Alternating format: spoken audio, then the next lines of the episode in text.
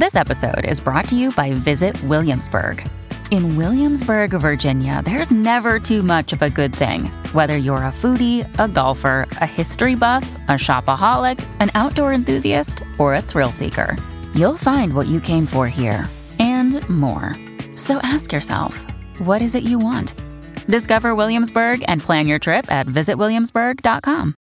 Hello, everybody. This is Marshall Poe. I'm the editor of the New Books Network. NBN listeners like to read books and buy them. So we thought we'd tell you that right now, our friends at Princeton University Press are having a remarkable site wide sale. You can get 50% off books, including ebooks and audiobooks, with the code 50, F I F T Y, at checkout until May 31. You can save some real money on Princeton University Press books. I encourage you to go there and check it out. Welcome to the New Books Network. Hi, welcome back to the New Books Network. My name is Adam Bobeck, and I'm a PhD candidate in sociocultural anthropology at the University of Leipzig. I am absolutely thrilled today to welcome Greg Beckett to the program to discuss Trouillot Remixed, the Michel Rolph Trouillot Reader, published in 2021 with Duke University Press. Professor Beckett co edited this volume with Yarimar Bonilla and Mayanthi L. Fernando, who unfortunately couldn't be with us today. He is associate professor in the Department of Anthropology at Western University, and I'm very pleased to welcome him to the program. Thank you for having me. Who was Michel Trouillot? It's a great question. And I think that, you know, one of the things we grappled with in putting the volume together is exactly that how to represent somebody, you know, especially when they're no longer with us. Um, you know, the easiest answer is he was, as an academic, he was a cultural anthropologist who worked in the US, a Haitian born scholar. Um, but I think he was many more things than that and more, many more hats. And one of the things we tried to do in the book was give a little bit of, of background, biography, and context. Uh, Yarimar does an excellent job of that in her, her preface to the book, where she talks about uh, who he was as a person and how he came into anthropology. And I'll come back to that in our in our talk today as well. Um, but you know, in a lot of ways, so he as an intellectual, he wasn't just an anthropologist. He was an interdisciplinary scholar who engaged with a lot of different fields, uh, most directly history in his book Silencing the Past, but not exclusively that. He, I think, would have self-identified as a as a Marxist a scholar um, and a Marxist anthropologist he had a commitment to anthropology, even though he was uh, um, a pretty strong critic of it. And we'll come back to that when we talk about some of the pieces as well.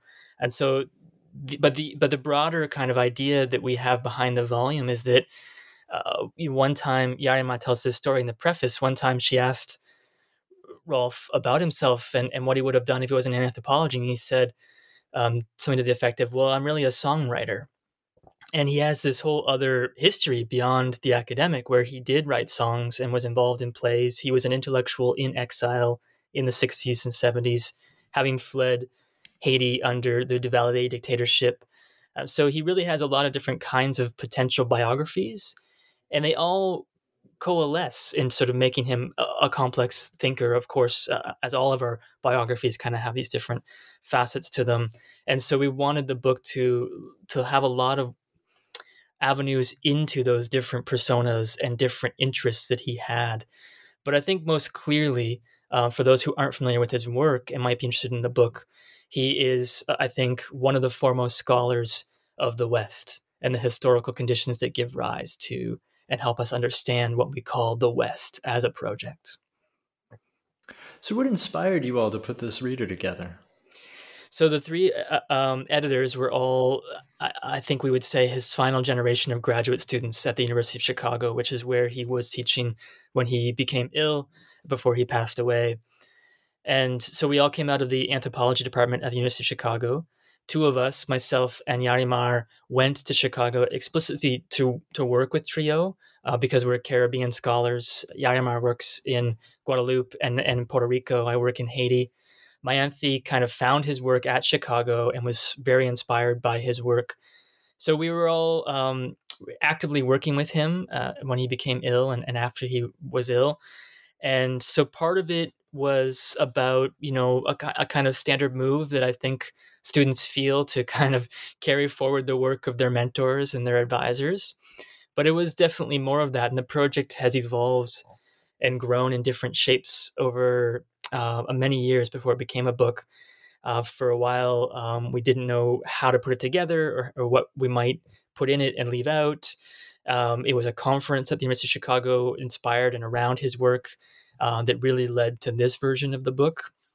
And so, um, you know, we all were really invested in in his work, uh, intellectually shaping us, and we wanted to find a way to not just record it, not just have an archive, which is one sort of way that a, reader collects people's work, but to really think of it as a living body of, of intellectual engagement that people can come to and get something from and take into their own projects. And so that was a real inspiration uh, on this version of the book is to think about it as a living legacy, um, not just a, a statement of his work from the past and not just a chronological uh, archive of his work, but something that shows it maybe hopefully in some new light and maybe even in ways that that he wasn't thinking about um, in terms of the selections we made or the, the way we put it together. And you decided to call this book uh, uh, Remixed, Trouillot Remixed. Uh, could you explain that decision? For sure. So it, it came out of this idea of the songwriter, which we began, uh, the book begins with, with Yarimar. And we were really thinking about what would hold the book together conceptually, what kind of things to include. There's a lot on the cutting room floor that didn't make it into the book. It was probably twice as long when we first uh, proposed it to the press, and of course had to make a lot of cuts.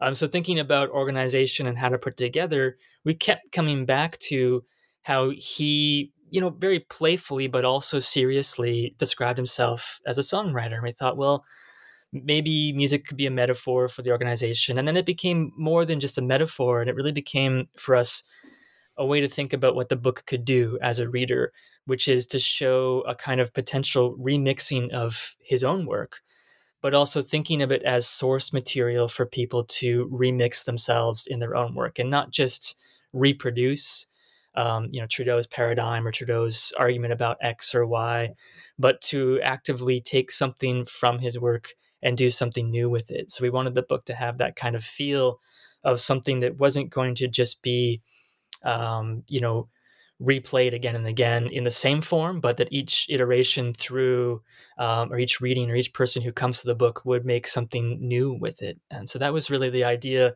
behind how we settled on organizing it as well. And so keeping with that kind of idea, um, we decided to put um, sort of deep cuts, as it were, or or older versions of pieces that have become famous, so you can see the legacy of his thinking and how it might have shifted, or some surprise uh, pieces that people might not have known about, in with some kind of classic hits, the the bangers that people really do know, um, the most cited pieces. So the the book kind of contains all those different elements that might also kind of get mixed together, as it were. So, for our interview, I'd like to maybe focus on three chapters, depending on how time works. Uh, and I'd like to start where you start, which is with the first chapter uh, Anthropology and the Savage Slot. Why did you choose this as the first chapter? Yeah, you know, we, we, we had a couple different versions of the table of contents and thinking through where to start. And we kept coming back to this piece for a couple of reasons. Now, it might be partly because the three of us as editors are also anthropologists, and we're coming to Trouillot as an anthropologist first. Um, but it, and this is a piece where he's most clearly engaged with anthropology as a discipline in a pretty critical way, and, and it's a sort of a, a early-ish piece, originally published in uh, uh in the early '90s, that ostensibly connects to debates in anthropology from the 80s and into the 90s. But we chose it as a starting point for a couple of reasons. One, I think it's fair to say I don't quite have the, the data, but anecdotally, I feel like it's probably his most widely read single article. Um, and I think that it, for us as editors, we also feel a frustration that sometimes it feels a little misread. And of course, that's when you're heavily invested in someone's scholarship and work, it's easy to feel that way sometimes if people um, don't always see what you see in it. So we wanted to begin with it for a couple of reasons because people will know it or if they don't know it it's it's a great piece for people to pull out of the reader to use in classrooms for example so it it really was um, uh, it had to be in the reader we knew that we knew it's something that people would would have better access to if it was in the reader But the real reason it starts it is because of the pitch we make in what we call our overture, our introduction. Keeping with the musical theme, we called it an overture, um, which is that we can read this piece in two ways. One, in the on the surface, it really clearly is a critique of the sort of writing culture turn in anthropology, the turn to thinking about genre and representation, sometimes glossed as sort of a postmodern moment in anthropology. And I can come back to what that meant um, for him and his critique of it in just a moment. But the way we suggest people read the piece that, that sort of lives beyond the moment of its writing and the moment of its production is that it really very clearly lays out the central theme that's a burning question through all of his work, which is that we really have to understand what the West is and was historically as a set of social, economic, and political formations and relationships, and at the kind of imaginative or symbolic level as a project that conceives of itself as a, a linear progression, uh, um, a, a, sort of world historical, taken for granted project that is just the way the world is. The West has been so successful as a project over the past 500 years of making itself seem inevitable and natural. Um, so it sets all the terms of our thinking in anthropology very specifically in the article, but much more broadly across a lot of his other work. So that's also why we begin the the that part um, in which that's the first chapter is called the geography of imagination. Uh, Trouillot had these two terms that he thinks of together: the geography of imagination and the geography of management, that are never fully clearly, I, I think, explained in his work. But the way we interpret it is the geography of management would be all those things we might call colonialism, the kind of colonial structures that spread out in the world, uh, or world capitalism, the, the things that we would turn to that metaphor of structure to talk about. Whereas the geography of imagination is all the kinds of symbolic schemas, the value systems, the systems of meaning, maybe in an older paradigm, superstructure or ideology, um, all of those things that for I think for Trouillot really are the, the, the subject matter of anthropology, um, the way that we make meaning in the world and the way we interpret the world.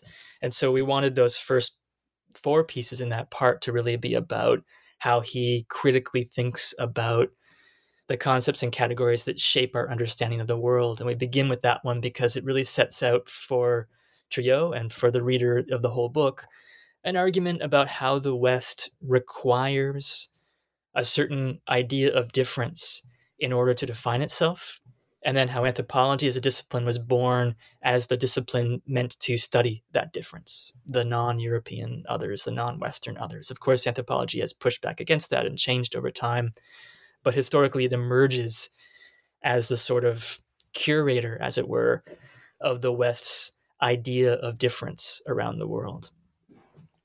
And maybe before we move on, you could come back to this critique of the postmodern moment that you mentioned. Yeah, so for those who aren't familiar um, with anthropology, and I don't assume this is sort of inside baseball of anthropology here, but in the 80s, anthropology went through a kind of auto critique that in some ways it feels like it's never quite gotten out of. I like to think of anthropology as a very neurotic social science where other social sciences are just very triumphant about themselves. Like economics is like, well, we're right, even in the face of empirically um, being wrong about a lot of things, whereas anthropology is always worried that it's not getting it right, and it's it's very self-critical, which is a good thing, I think, and I think it's one of the things that drew Trouillot to anthropology. Um, but so in in the 1980s, there's this concern about how anthropologists are representing difference, and a kind of critique that comes in that really focused a lot on, and this is part of the critique. It focused for Trouillot too much on narrative genre and writing itself, how to write about others. That is an important critique in anthropology. I think it was a really important moment.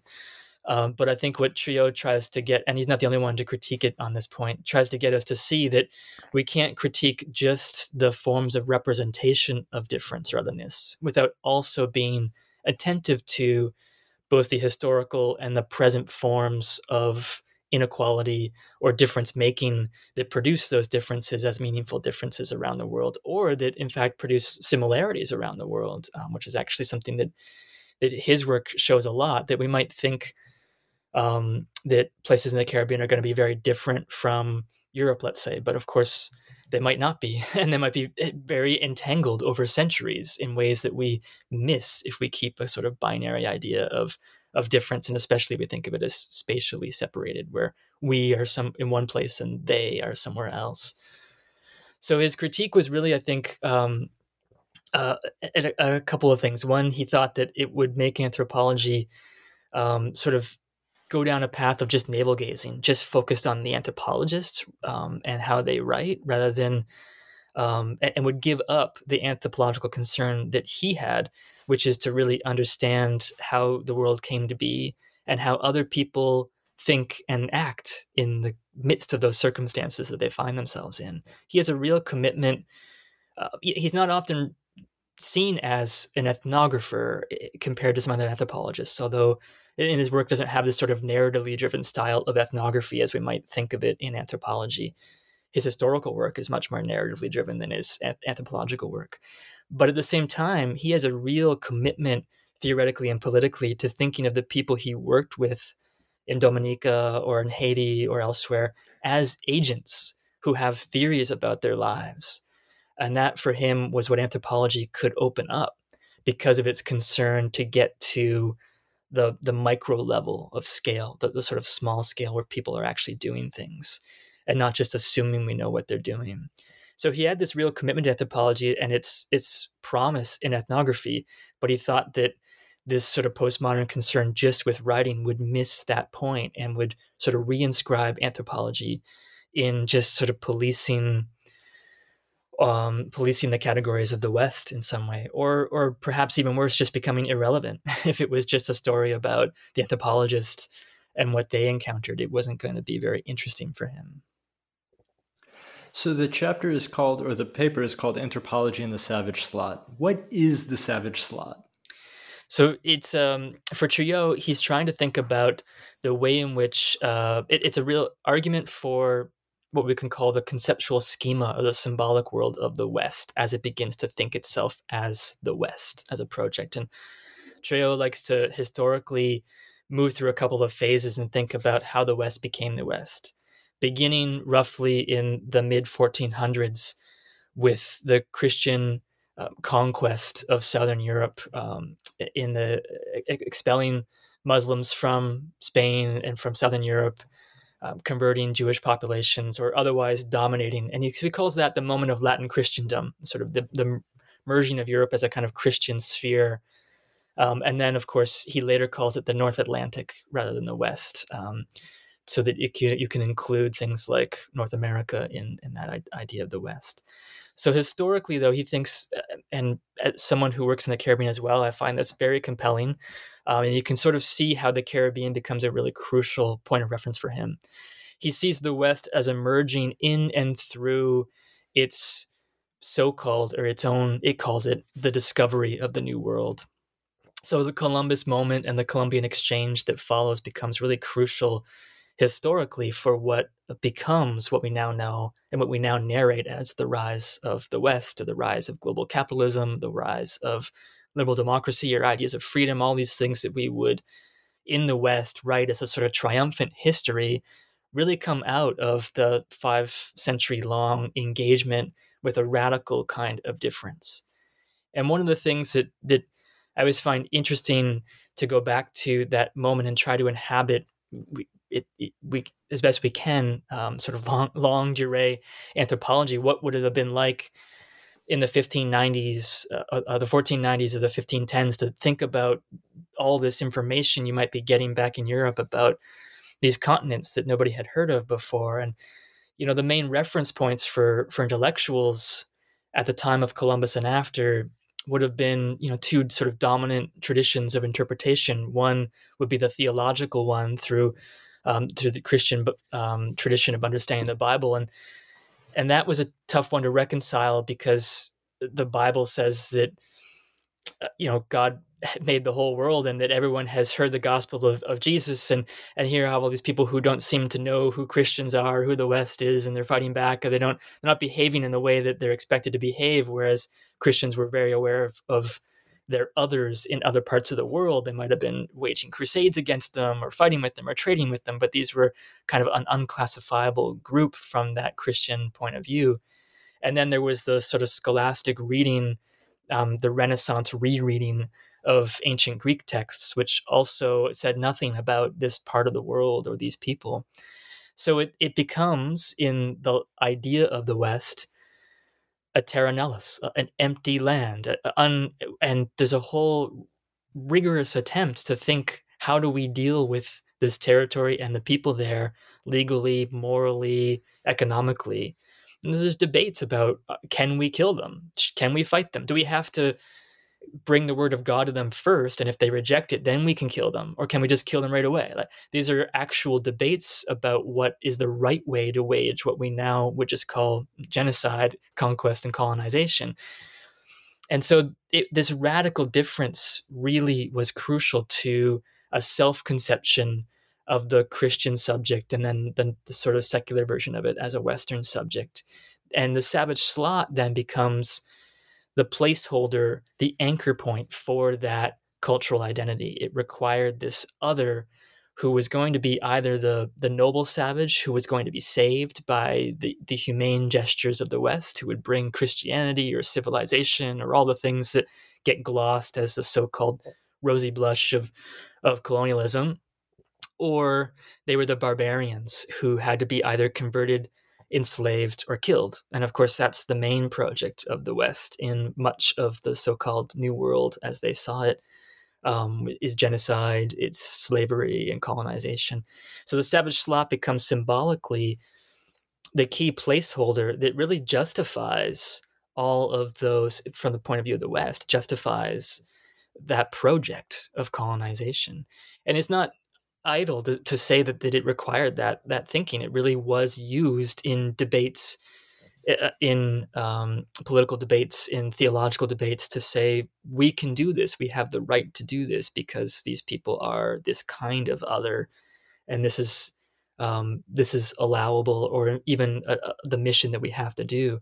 You know, at the at the root of this is really a kind of critique of um, the the doctrine of discovery um, which the this, a series of papal bulls allows that, that early post Columbus colonization to do kind of anything in in the New World. So the Caribbean, and then more broadly, the sort of uh, territories that, that, that become the North and South America, that become the New World from from the West point of view, become really crucial for Trouillot as their critical standpoint to read back the history of the West as something that is absolutely founded not only on projects of domination materially, on colonialism, extraction of, of labor through slavery, or other kinds of things, but also really founded on this, this crucial symbolic difference of us versus them, which of course resonates historically in different inflections and different valences across the centuries. And I think that we see it sort of being reanimated in lots of ways today as well. And then becomes the object of study for anthropologists. Absolutely. So anthropology has this, and, and when you begin with this piece, then it's a really interesting and a serious question to say, well, why would Trouillot ever want to be an anthropologist? If his vision of anthropology is that it is fundamentally bound up with the West's own project as a sort of defender of the savage slot, um, and how would he want to become that? And and we kind of grapple with that in the overture and think through why um, he may have found anthropology such a, a productive discipline to go into. Um, and I can speak a little. I mean, biographically, part of that is that he he kind of gets recruited into anthropology by Sidney Mintz, um, who is was his his main mentor and advisor and for those who don't know, Sidney Mintz is sort of the founding figure of, of Caribbeanist anthropology and a key figure in a certain Marxist anthropology that is really important for Trouillot. Um, and I'll come back to that maybe uh, when we talk about um, peasants and, and, his, his issue around peasants. But um, Mintz really brings him into a certain anthropology that was very different from the anthropology that he's critiquing in this piece. It was much more materialist, um, not an orthodox Marxist kind of anthropology in that sense, but very empirically situated in material conditions of people's lives. Really invested in world systems theory at the time that he was a student, um, from people like Immanuel Wallerstein, and others trying to think about global capitalism as a context that shapes and influences small scale village life in Dominica, a small island in the Caribbean, for example. So he comes into anthropology into a version of anthropology. And he may have just easily passed out because of it, um, but he didn't. He stayed in it. And his final book, Global Transformations, really directly kind of explains some of, what he thought was important about anthropology. Um, it's an interesting question though because his Trouillot's family has a lot of intellectuals in it as well. Most of them historians, and you can see in his most famous book, Silencing the Past, that he is really a historian as well. But he brings history into anthropology and anthropology into history in really interesting ways. But um, I like to put it to kind of put it succinctly. I think that for Trouillot, anthropology holds the same place that political economy had for Marx, which is that Marx thought political economy was absolutely wrong. Adam Smith got all the wrong conclusions from it, but he was the most important person to engage with because that was the key discourse or philosophy or terrain through which to do a kind of immanent critique of capitalism. You had to critique it from its own theory. And so I think anthropology for Trouillot was the only place really that you could get to and do an immanent critique of the West in the way that he wanted to do it. And then I think there's something else about anthropology that he liked as well. Um, that it that it was the least worst discipline in the social sciences. If they're all implicated in the West's project of domination, at least the anthropology opens the space for a kind of critique. But um, in the overture, we suggest that it is interesting to think about how he never really embraced what we now uh, are um, really looking at in the discipline, which is the decolonization of anthropology. We say we suggest he might think of it more as trying to unsettle anthropology because our wager is that for Trouillot you can't decolonize anthropology. We can try, but you can't decolonize anthropology unless you can decolonize the conditions around it, the world in which it operates. And that's again bringing back the savage slot that we can critique anthropology's modes of representation and decolonize at that level, but that's only the surface level. You can't, anthropology as a discipline can't do the, the work of decolonizing structures of power all around the world. And before that happens, anthropology will, would never be fully decolonized.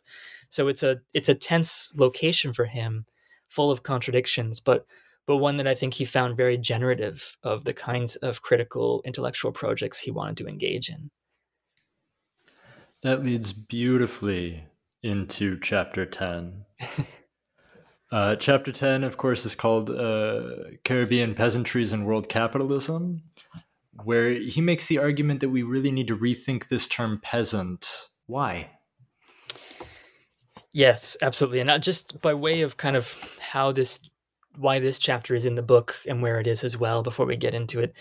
Um, his first full, well, his first book in English um, is called Peasants and Capital, which is based on his dissertation work in, in Dominica, a small, quite small island in the Caribbean. And it's, I think people often think, oh, he was an anthropologist who worked in Haiti, but he wasn't. He never did he wrote a lot about Haiti, but he never really wrote about it as an anthropologist. Um, his anthropological work was really based uh, in, in Dominica. And that was done in the late 70s, early 80s, that work. And so it is really invested in a lot of questions that come out of Caribbean studies at the time and Marxist anthropology at the time. We wanted to include a lot of that book originally because it's it's the least read book of his. It's not even in print anymore. And it's easy to sort of dismiss it, but because it really is just his dissertation republished. But wow, it's a good dissertation. Not surprising, but it's a very complex book and a really interesting one that if you especially if you read it retrospectively knowing where his work went you can see the starting point of arguments about fieldwork and methodology you can see a lot of the conceptual kind of critical moves he makes in later pieces as well but it's very hard to excerpt that book. We tried a lot of different ways. So we settled on this piece, which was a standalone article he published before he finished his dissertation, but he must have been almost finished. And this piece kind of announces the bigger theoretical stakes that he would put in the introduction of the book, Peasants and Capital. And so it partly is a placeholder for that whole body of work. And also, I um, I like this piece because it it really shows the way he was working with Marxist thought and Marxist anthropology in particular at a certain moment, most directly Marxist, I guess, in a way that would be recognized by Marxist studies and Marxist scholars beyond. So it's a piece that's very much about the relationship between labor and capital. And mediation is a key term for him in that. We'll come to that in a moment. But the the empirical problem and the conceptual problem he begins with in the piece and in that broader work, Peasants and Capital, is this. Especially, but not only in Marxist studies at the time, peasants are understood to be kind of a problem. Um, they're a historical residue from an earlier moment. They're understood to be pre capitalist. And the focus is on proletarianization. And there's all these kinds of debates happening in anthropology and in history and in other disciplines, uh, sort of people going through intellectual circles trying to say, oh, the peasants you see in this part of the world, in, in South Asia or in Latin America or in the Caribbean, aren't really peasants. They're really proletarians who just happen to be farming and they look like peasants, you know. Uh, Mintz was really invested in that question too. Is is the peasantry really a rural proletariat? Uh, because a lot of of agricultural production in ostensibly peasant-like villages around the world might look quasi-industrial. Certainly in the Caribbean, where you might have um, rural cultivators, whether we call them peasants or not, working in sugarcane, which is an intensely industrial form of, of agriculture. Um, very sort of factory like uh, in its commitment to organizing production around time and a central mill and for export. So the the one problem is just this. So do we just ignore all the peasants ar- around the world or do we think they're just residues who we don't pay attention to or we really interpret them as, as secretly disguised proletariats? That could be interesting or not as a problem but from the point of view of the caribbean it's a non-starter because the peasantry in the caribbean emerges historically long after capitalism. There's just no way to possibly think of them as pre-capitalist. So it really blows open the sort of assumed linearity behind a, a sort of more orthodox kind of reading of, of Marx that has modes of production historically shifting from something like um, you know pre-capitalist modes of production to capitalist modes of production. And unless we're just going to write off the whole Caribbean as sort of irrelevant to the story of of world capitalism, which he refuses to do, of course, we have to rethink our concepts. So he's trying to rethink the concept of peasant, but he's also trying to rethink the concept of capital and the relationship between the two of them. So one is to think, well, what could we really use conceptually to think about the people we're going to call peasants? We, we can't use is what people have appealed to before. And this is where there's a critique of anthropology included in this too. We can't just assume peasants are some sort of embodied tradition, pre capitalist, frozen in time, but maybe still somehow surrounded by capitalist relationships around them now. Like they they they're doing the thing they've been doing for centuries, but they suddenly find themselves adjacent to a, um, a steel mill town or something like that. And how do they negotiate with it? Instead, he wants to say, well, if how can we redefine peasants not in terms of tradition or some sort of static culture, um, but rather as a way of thinking about the labor process. And that I think is really crucial for the Caribbean because it really opens up a more nuanced understanding of relations of land, land as um, a means of production and a force of production or instrument of production, land ownership as a crucial stakes for peasants. The real key thing that I don't think he he says in this piece, I don't even think he says it in Peasants and Capital, but he says it when he talks about the Haitian peasantry, which I would argue is the the broader political stakes behind this chapter, even though Haiti doesn't really appear in it. I think that when he writes about peasants in Dominica, he has in mind a big political question about the peasantry in Haiti. Um, when he talks about the peasantry in Haiti, he's very, very clear to show that becoming peasant was a choice people made historically as a way to get away from something else in the history of Haiti and that has to do with the aftermath of the Haitian Revolution, the end of French colonialism in what had at that time been the most profitable overseas colony for all of Europe, producing most of the sugar and coffee consumed in Europe at the time in the 1760s or the 1790s.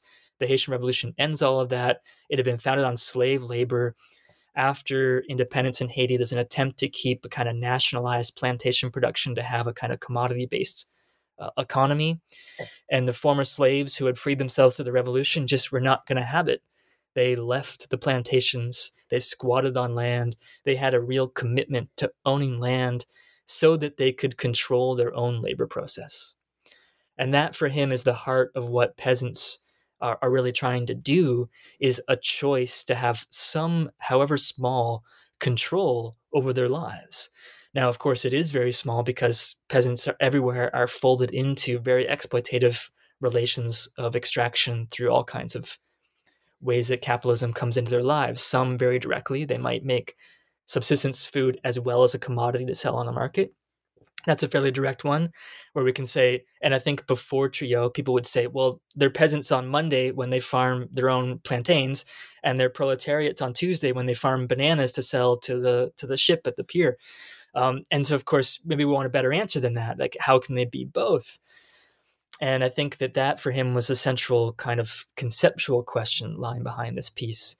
And he turns to this idea of, of mediation to think through it. But he's really trying to think about maybe different terms he would use later in his work is to think about scales or what connects um, a peasant family on a plot of land to a village, to a port town, to the metropole to a global market? How can we think through all those different scales from the micro sociological to the macro world scale at the most abstract? I think that it is really about how do we connect the concrete to the abstract. Um, and in this in this uh, article as well, he starts using the word mediation in relation to ethnography. Could you maybe mm-hmm. talk about that as well?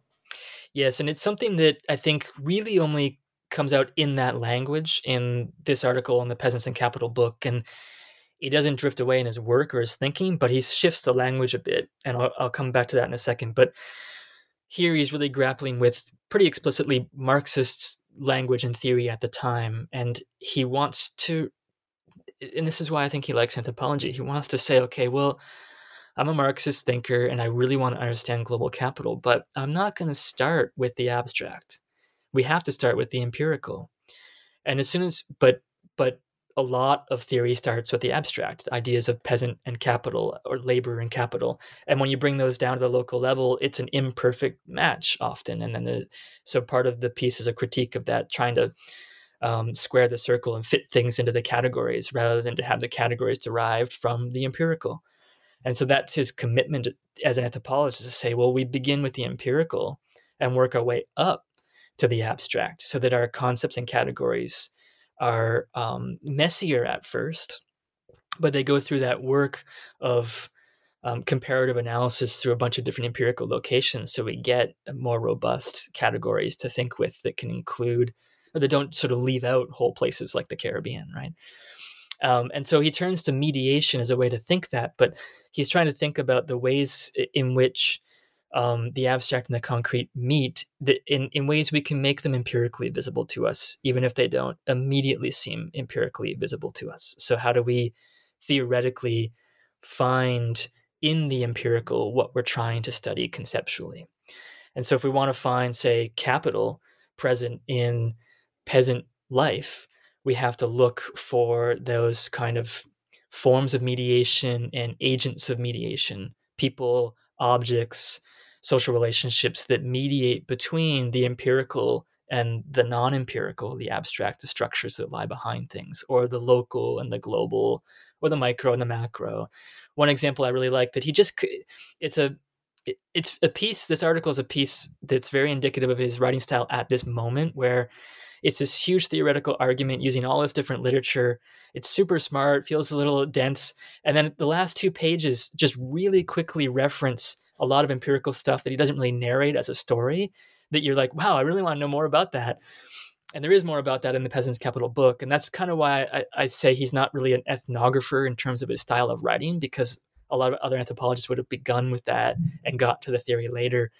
Uh, but he's trying to make an intervention theoretically and conceptually. But at the very end of the chapter, there's this really couple brief paragraphs where he talks about um, the, the piece that stands out for me is uh, you know, in Dominica, um, peasants are growing their own food, but they're also all growing bananas. Dominica is a very small island, but it's one of the most important exporters of bananas to Europe, and in fact, is involved in quite complicated trade relationships with the European, um, the European market, and whether it's going to be protected or not. There's a, a lot of different former co- colonies, former co- colonizers who want to protect their banana production places in the Caribbean or Latin America and have their bananas come in and not someone else's. So Dominica fits into this pretty complicated story at the level of global capitalism.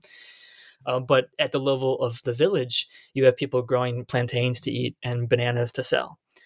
And one of the interesting things is that one of the ways that happens is through what he calls in, in the book version of this, Peasants and Capital, a disguised sale of labor power, trying to think about the ways in which um, peasants are producing commodities for sale and directly related to forms of capital.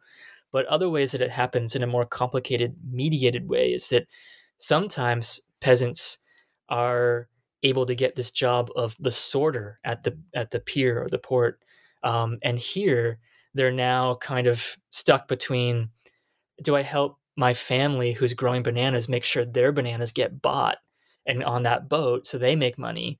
But I have my boss telling me only the best bananas make it into the box and onto the boat. And those might not be your cousin's bananas because maybe they're bruised too much from the bumpy road here. And so the the peasant farmers now as banana sorter has to mediate quite directly between the interests of their family, their social relationships, peasants as growers and peasants as um, those involved in a sort of a particular labor process, and the interests of a giant shipping company that wants the best bananas to go um, back to Europe. And then their job shifts and they don't have it permanently. It's sort of a rotating position. So it's a very complicated social position to have. And I think that um, he, he just mentions it in, for a few sentences, but um, it's the kind of thing he's thinking about the way that people might be actively and understand themselves to be actively mediating between these two abstract things the interests of labor, the interests of the peasantry as they know them, and the interests of capital as it's represented by a shipping company or a, a giant corporation, a transnational corporation. And so now I think we get to turn to my my personal favorite chapter, which is Adieu Culture. Uh, I also have my own personal axe to grind with the with the word culture. So uh, Trouillot argues that we should not be using the word culture, especially cultural anthropologists should not be using the word culture. Can you talk about why? Yeah, so and this piece comes from uh, his later work. His last, it appears in his last book, um, Global Transformations. Um, it's a really interesting piece, and it it harkens back, of course, to the anthropology and the Savage Slot, and his sort of critique of anthropology. But here, it's a it's a much a harder critique for anthropologists to reconcile it with because and it's the piece that would most make readers say well why are you an anthropologist then? Um, i think that his family would have expected him to go on to be a historian. I think when he was an intellectual in exile uh, in the 60s and 70s in new york it might have been made more sense for him to go into political science or someplace um, or even philosophy as a marxist thinker he was involved in all kinds of radical art projects and but he went into anthropology and and again some of that might have been Mintz really bringing him in but I think there's more to that and I think this piece comes closest to him saying why anthropology still matters but of course in a classic Trouillot fashion he says it by saying why it doesn't matter or why it's bad all the things that are bad about it so that at the very end he's like yeah but it's also worth keeping maybe you know it's what are you going to do? Um, it, it's bad is let me show you how bad it is but also let me show you why you might want to not throw all of it out. And so the piece is a is a real direct engagement with um, american cultural anthropology and and that's really his background and training um, you know before i went to work with him at the university of chicago i, I was trained in, in canada where we get a mix of both the american cultural tradition and the british social anthropology tradition which is a little different and no one's really suggesting you throw out the word society uh, in the social anthropology part um, because I think it it makes a little bit more sense uh, um, why it's there in the title. You know, it's about social relationships, and but what is culture and what was the project of anthropology as something invested in in culture? And so this goes back to the argument in the Savage Slot that that maybe culture was um, in part a way to try to get out of the savage slot, but maybe it also reinscribed it in the discipline. I think that he's thinking of it as having this kind of tension. But the main reason I think he's like, well, we have to get rid of the word really is the moment that he's writing this is that, that it's we've lost control of the word. In an earlier moment, anthropology was defined, certainly American anthropology was defined as the discipline that studies culture. By the time that he's writing this piece, uh, it's become a kind of commonplace joke among a lot of anthropologists that you know you ask 100 anthropologists to define culture and you get 101 definitions there isn't really one. It got so slippery it became everything and nothing at once. Uh, it lost its specificity. And so that itself means we maybe want to rethink it. But beyond that it escaped the discipline. Uh, and the word is widely used in all kinds of ways very different from how it's used in anthropology. And um, in in in a specifically American context as well, it is bound up with race in a complicated way. So Trouillot argues that we should probably just abandon the word rather than sort of fighting for it and defending our territory, because then anthropology becomes sort of on the defensive and, and very narrow, or it might actually mean we end up defending a sort of retrograde old definition that we don't want, that it, it could just become conservative or reactionary. And I actually think that that's happening in certain strains of anthropology that are being um, certainly some some older anthropologists who are, are, are, not going gently into the night, let's say, and um, and want to defend an old version of anthropology as the the protector of the savage slot, you know, or as the protector of tradition. And, um, and so I think I, I agree with him. I'm fine getting rid of the word. But he argues that there's something at, that he calls the conceptual kernel that's important to keep. And the question is, what was at stake in the turn to culture at all? And so he goes back to Franz Boas, a sort of key founding figure of American culture anthropology, to think about what was at stake in his turn to culture. What was it trying to explain? And what was it trying to argue against?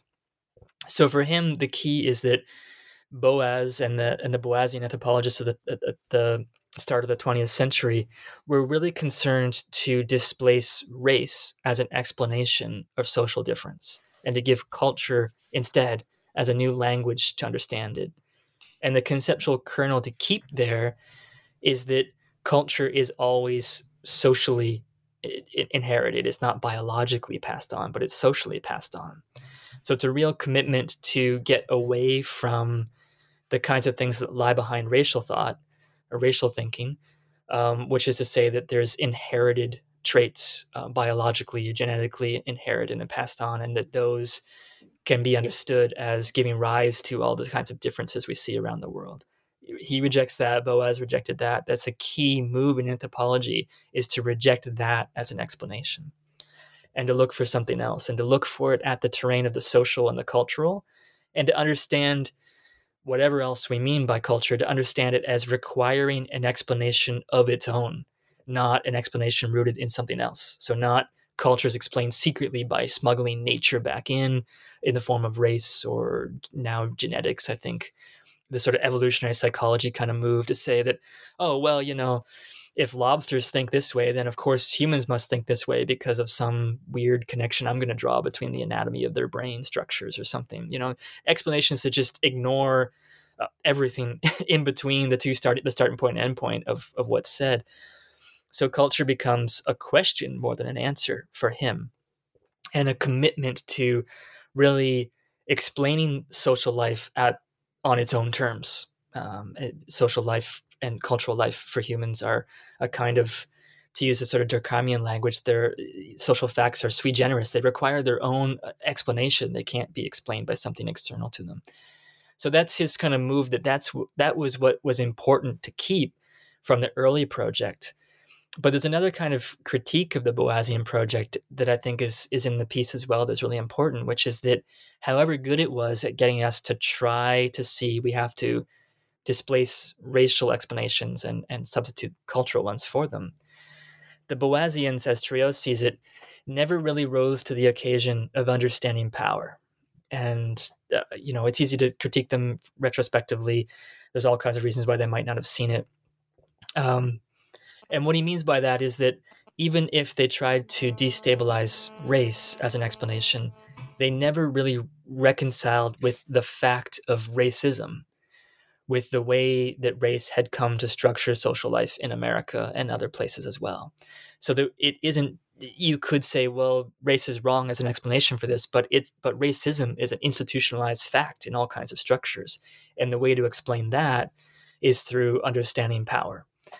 And so I think that that is the sort of secret third term in this piece is to say that maybe anthropology really studies power, or maybe anthropologists really study the the sort of structural conditions that shape that social and cultural transmission in particular moments or particular places. The the limits of of culture the limits of social relationships and the strictures that are placed on them by by wider systems of power. And then of course the kind of unmarked unassumed unquestioned cultural frameworks that justify those modes of power in the first place um, the kinds of unthinkables that he talks about when he talks about the the Haitian Revolution being unthinkable in the West, even as it was happening. It's not that people didn't talk about it; they knew it was happening. Napoleon sent forty thousand soldiers to try to stop it from happening. He clearly knew it was happening, but it was unthinkable that that slaves could win their freedom through revolutionary action that that they weren't political subjects. It's not it can't be happening. Even as it's happening it can't be happening you know? That's not right. That kind of unquestioned assumption behind a structure of power the, the geography of imagination and the geography of management as he has it in some terms.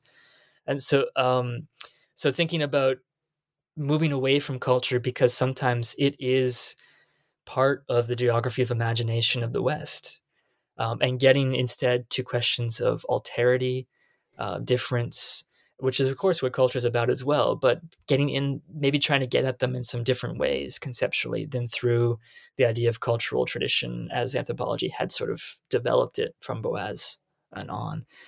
And I think that the piece ends with something pretty remarkable which is sort of this this last again this classic move the last two paragraphs shift your interpretation of the piece altogether and he's like, well, you know, anthropology is pretty bad. Maybe there's some ways we can change it. And he offers a few suggestions. A, a, a crucial one for him is to reevaluate what he calls in the piece the, the, the native voice, to kind of think about the epistemological status of the people that we work with. So they're not just data for our analysis, but but theorists of their own lives and, and how do they theorize their own lives. But he ends by thinking about anthropology as sort of um, a moral duty um, to understand that the world is produced historically through human activity. Uh, um, and because of that fact, that also means the world can be changed. It can be otherwise. It could have been otherwise before. It became the way it is through action, not just inherited um, either biologically at the level of sort of individuals or um, through that linear assumption of of inevitability of the the history of the West. It wasn't inevitable. It was made, and the world can be made in a different way. And so anthropology holds the promise of understanding historical specificity in the way people make their worlds, even if it's not under conditions of their choosing, becomes for him a political project outside of anthropology to say, well, it's up to us to decide what world we want to live in. Um, and so let's make a better one. This book is spectacular. You all did such a wonderful job of putting such interesting pieces together and creating such a I mean, of course Trouillot's work is timeless and so wonderful, but really everything in this book is so perfectly placed it really transformed how I was reading a lot of these articles just by putting them together in this way. I, I really appreciate that. You know, we we wanted to have these kind of points of convergence or divergence, and, and thinking about that that piece about the peasantry we were talking about earlier, which is definitely a deep cut. It's not a, well uh, cited or read piece. It's older.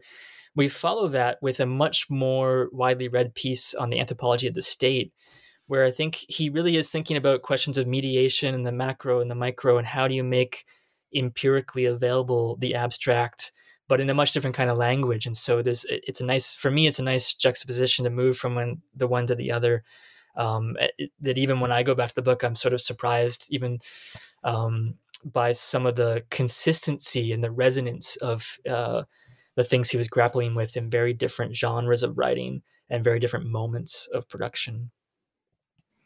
I have one final question, which is a tradition on the New Books Network, and that is what are you working on now? Thanks. It's a, it's a lovely question, and, and uh, I won't speak for my co-editors who, who couldn't be here, but I'm working on a, a couple of things. I you know I work in, in Haiti, and um, uh, the piece I'm most directly working on right now, and that is heavily indebted to uh, to Rolph's thinking, is a, a piece that I'm playing around with calling the counter revolution or what the fuck does the world want with Haiti? And it's really coming out of um, this little snippet from C.L.R. James's fabulous book, The Black Jacobins, the first English language book to really uh, grapple with the Haitian Revolution and, and, write about that story. And in that piece, excuse me, James has this short, um, very pithy um, section where he said that uh, he talks about the arrival in 1802 of this large military expedition that Napoleon sends his brother-in-law, General Charles Leclerc, in 1802 to end the slave revolution in Haiti. He's like, enough is enough. We're going to end it. Leclerc has these secret orders from Napoleon to arrest Toussaint Louverture, who's then leading the, the sort of revolutionary army in Haiti, um, and kill everybody else and reinstate slavery. This is the mission that Leclerc gets sent to do. He fails miserably the Haitian at the time they, they, they begin to call themselves the indigenous army. They defeat Napoleon's army, the most uh, um, uh, successful military army in the world at that time, is defeated by former slaves in the place that calls itself Haiti after this. And they give birth to uh, Haiti just about a year and a half after Leclerc arrives. He Leclerc dies there. Most of the other expedition dies there. And in James, when he talks about this pivot, it's sort of the move into the end phase of what we now know as the Haitian Revolution James writes, What happens after Leclerc arrives is something every schoolboy should know, but doesn't. Uh, it's paraphrasing, but it has something like that in it. And, you know, read in one way, he means the success of of the Haitian Revolution and the and the birth of Haiti, and clearly that's one of the things he means. We should all know that. We don't know that story. Trouillot very famously tells us why we don't that, know that story in Silencing the Past and how the Haitian Revolution has been um, dismissed from world history, from the history of the West. But I think my wager in the piece is that, that James also means everyone should know what happened before the revolution ended, why Leclerc was there, what Napoleon's project was, which is it coming out of the French Revolution as we see it sort of making and giving birth to liberal democracy, republicanism, ideas of freedom, was a mission to destroy the revolution in Haiti and it's a counter revolution connected to the French counter revolution in the earlier moments of the French um, revolution story in the 1790s. It's a reactionary, conservative one. It's a defense of, I would argue, white supremacy and inherited privilege. It's a defense of whiteness and a target against black liberation. It's really key to what Trouillot calls the unthinkability of the revolution, which is that, that nobody wanted it to end the way it was clearly about to end. Haiti can't become free. If it becomes free, it has to be glossed as a failure. Um, we have to understand it as uh, after the Haitian Revolution is successful, Haiti's constantly narrated as a black republic, as if republics are assumed white. Um, and so Haiti is often called the first black republic or the first black state. Um, and so it's over inscribed or overdetermined by this racist language from outsiders. And so partly the piece is just trying to reopen a moment of the Haitian Revolution to understand the counter revolutionary violence that really tried to destroy it. But I really try to pivot that up to the present or close to the present. And in the piece I'm talking about at the end, uh, what seems like a very small debate um, the renaming of a, a, part of Rogers Avenue in Brooklyn as um, Jean Jacques Dessalines Boulevard in 2018. Jean Jacques Dessalines was the person who took over control of the revolutionary forces after Toussaint Louverture was arrested by Leclerc. And he's the one who presides over the defeat of the French, becomes the first leader, uh, names Haiti. Haiti declares independence, and very famously or infamously decides that the remaining white planters who were still French and wanted France to come back and save them have to be killed. So after independence, there's about 2,000 white colonists who are killed. Um, and this is used by right wing, I would call them counter revolutionary folks, then in 1804, repeatedly over the past 200 years, and, and now to dismiss the Haitian Revolution as something that descended into barbarism and tyranny. That was, um, and and very oddly, in terms of the intellectual gymnastics you have to do to justify this, historians will even say the French didn't go so far. The French uh, uh, um, wanted to exterminate everyone, but weren't successful, so they never engaged in genocide because they were defeated. Whereas this was genocide and so it becomes a touch point in the sort of white supremacist thinking about um, so-called white genocide um, and it becomes a touch point for thinking about why haiti has to be narrated as a failure because of the excessive violence um, because of who was killed never mind the the decades or centuries of violence that had killed millions of people as slaves on the plantation, or the idea that Napoleon had sent Leclerc to do exactly that, to exterminate everyone. That was written down as the order, right? And so, in this little debate, um, Rogers Avenue was renamed successfully Jean Jacques Dessalines Boulevard, um, and it runs through a, a part of Brooklyn called Little Haiti. But there was a reaction and a lot of debate in New York um, that I thought was interesting because, of course, people said, How can we name this street after a, a monster, a tyrant, somebody who engaged in racial violence? Um, and then there's a really interesting moment where some of the people who ended up, some self described Republican councilors who, who decided to vote for the renaming, said that they did it as a sort of rearguard way of protecting Columbus so that if they get to name their street Dessalines, they can't take Columbus away from us. And I thought that was a fascinating moment that really brings back so many. Of course, it goes back to Columbus. It always goes back to Columbus. To defending to defend Columbus is to defend the project of the West, as Trouillot has narrated it for us, as a project that is always about the West's ability to conquer and claim its own territory and justify its own violence as reasonable or proportional, um, as legitimate as the making of a whole new world. So it's it's a short piece that can't quite do all of that, but I hope will be kind of provocative as a piece to get us to think about not only the silencing of the, of the revolution, but the important resonance and afterlives of the counter revolution as uh, a, way that Haiti is always used to kind of whether whether directly or indirectly to justify the kind of continuity of an appeal to the ancient regime, to an appeal to white supremacy, or to an inherited um, inherited privilege, a kind of racial ideology in particular. The book is Trouillot Remixed, published in 2021 with Duke University Press. Professor Greg Beckett, thank you so much for joining me today. Thank you for having me.